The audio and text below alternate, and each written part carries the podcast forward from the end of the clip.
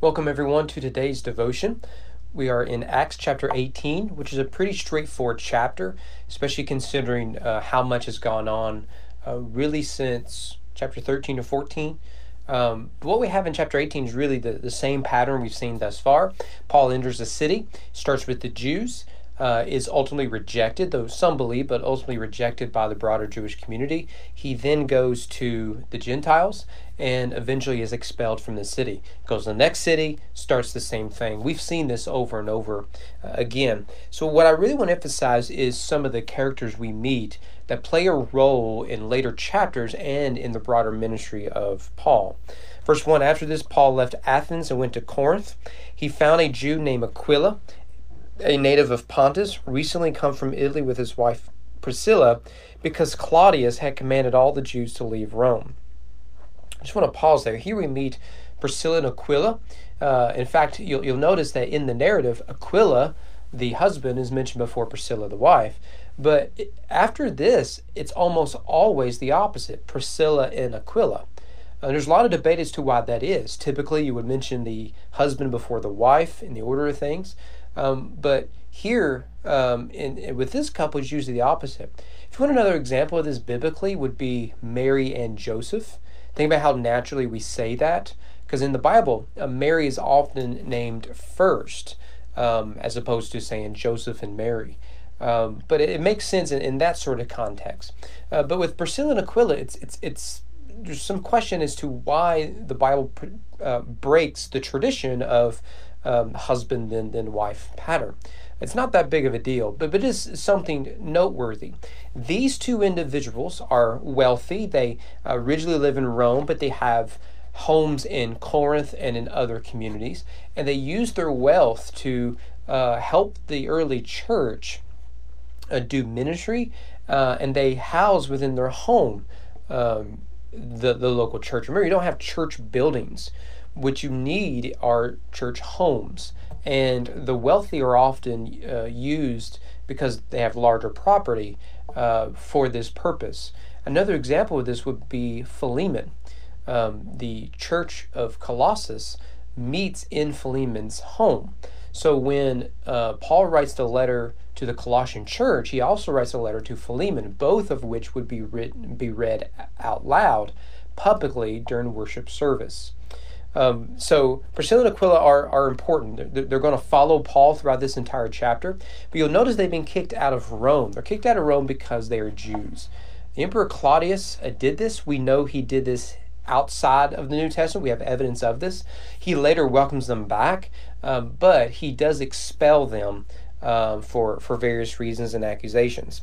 Um, so Paul went to see them, and because he was of the same trade, he stayed with them and worked, for they were tent makers by trade. This is where we see that Paul uh, was a tent maker. Now, that, that is actually a quite interesting detail we, we get, not one that we would probably expect. Most of your religious elites in Israel had a side job. Um, maybe they worked on a farm or they, they did something else. Paul was a tent maker. Um, this isn't unusual today. We have a lot of bivocational ministers, even a lot of full time uh, ministers have um, a side gig of, of whether it's uh, paid or, or non paid. And Paul was a tent maker. Now, your primary um, customer, if you're a tent maker, was Roman soldiers.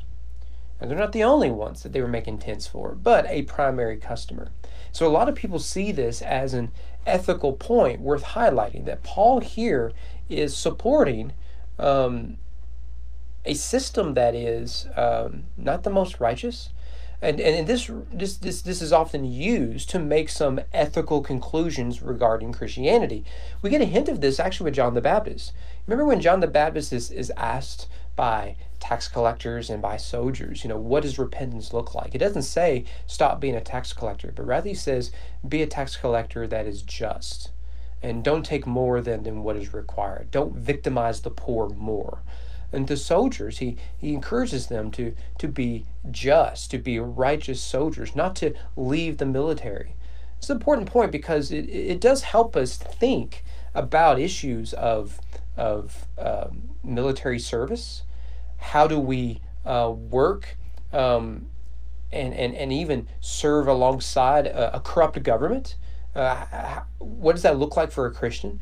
Now, this doesn't answer all the questions. It certainly gets difficult. Um, but it's not like the Roman military uh, was practicing Augustine's um, um, um, oh the, the, the ethics of war, a just war theory, right? Uh, I don't think they were practicing any of that. Um, but here is Paul working in Corinth as a tent maker. Now, let me also add that this come, becomes an issue in the letters to 1 and 2 Corinthians. You remember, Paul will say, Although I had the right to receive a salary from you, uh, I anticipated that that would have been an issue, and so I denied uh, my right to a salary. Um, and and so Paul will, will bring this up, uh, particularly in First Corinthians when he's talking about generosity and whatnot.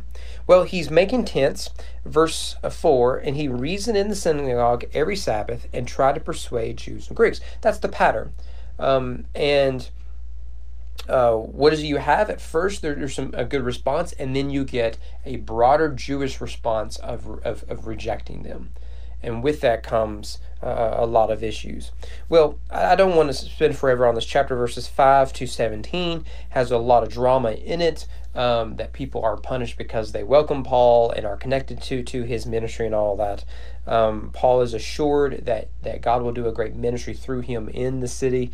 So um, he, he he stays for a while. Corinth, I believe, is maybe the longest he stayed uh, an initial visit of, of a city. I could be wrong on that. There's people who know more about Paul in the book of Acts than I do, but but it's certainly I, I think it ranks up there. Was there for about 18 months, give or take. We'll skip down to verse 18. After this, Paul stayed many days longer. Then he took leave of the brothers and set sail for Syria, and with him Priscilla and Aquila. So we see that Paul's entourage, if you will, is is growing. Now they're not always with him. Paul will send them out. In fact, verse five we saw Silas and Timothy arrived from Macedonia. So Paul goes on. You remember that Paul had to go to Athens, whereas Silas and Timothy are staying behind in Macedonia, but they meet in Corinth. So now you have Paul and Silas and Timothy, added that Priscilla and Aquila, um, and and his entourage is is growing. But he doesn't just keep his his party with him what he seeks to do is to send them out and then meet up uh, somewhere uh, else later.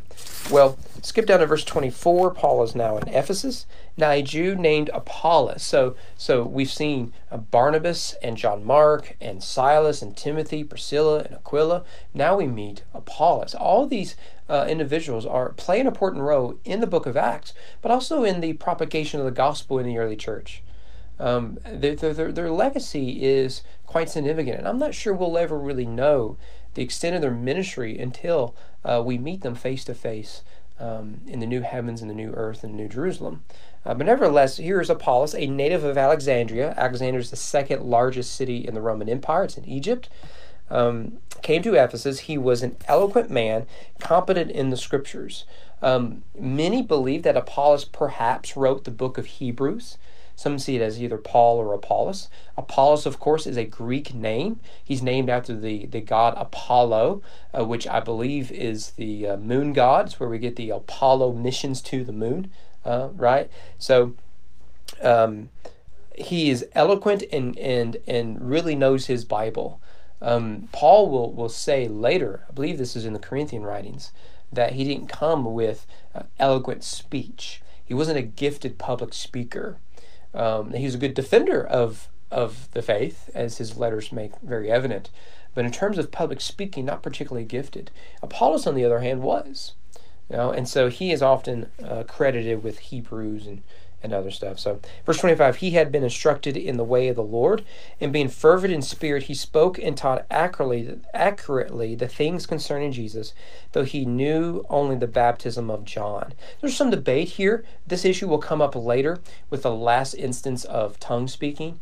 Um, so it's possible Apollos had uh, repented under the ministry of John the Baptist. Maybe he returned back to Alexandria before Jesus arrives uh, but nevertheless remained a faithful uh, believer in the baptism of John. Some debate as to what all this means practically, but but nonetheless, what you have here is one who is um, who understands repentance, but, but hasn't seen uh, salvation in Christ.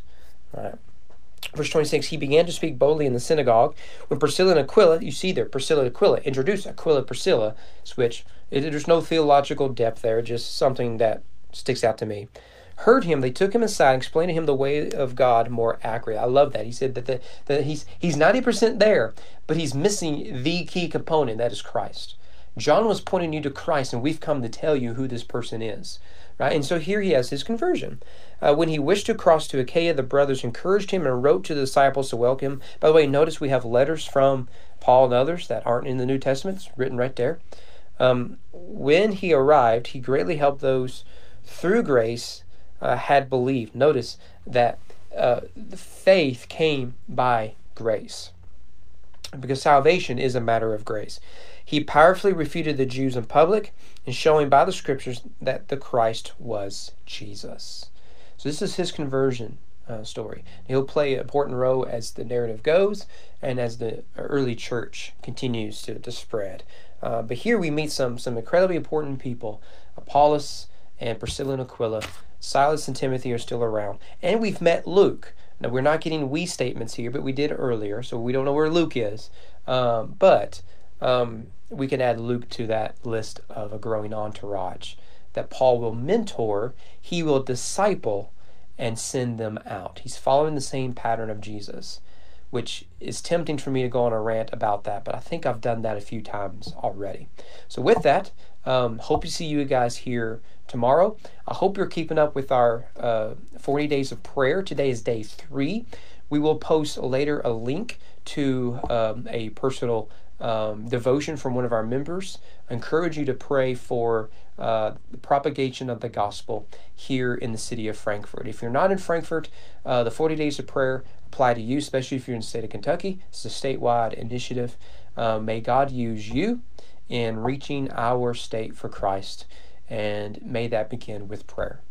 Hope to see you guys, Lord willing, tonight, 6:30, if not tomorrow for devotion.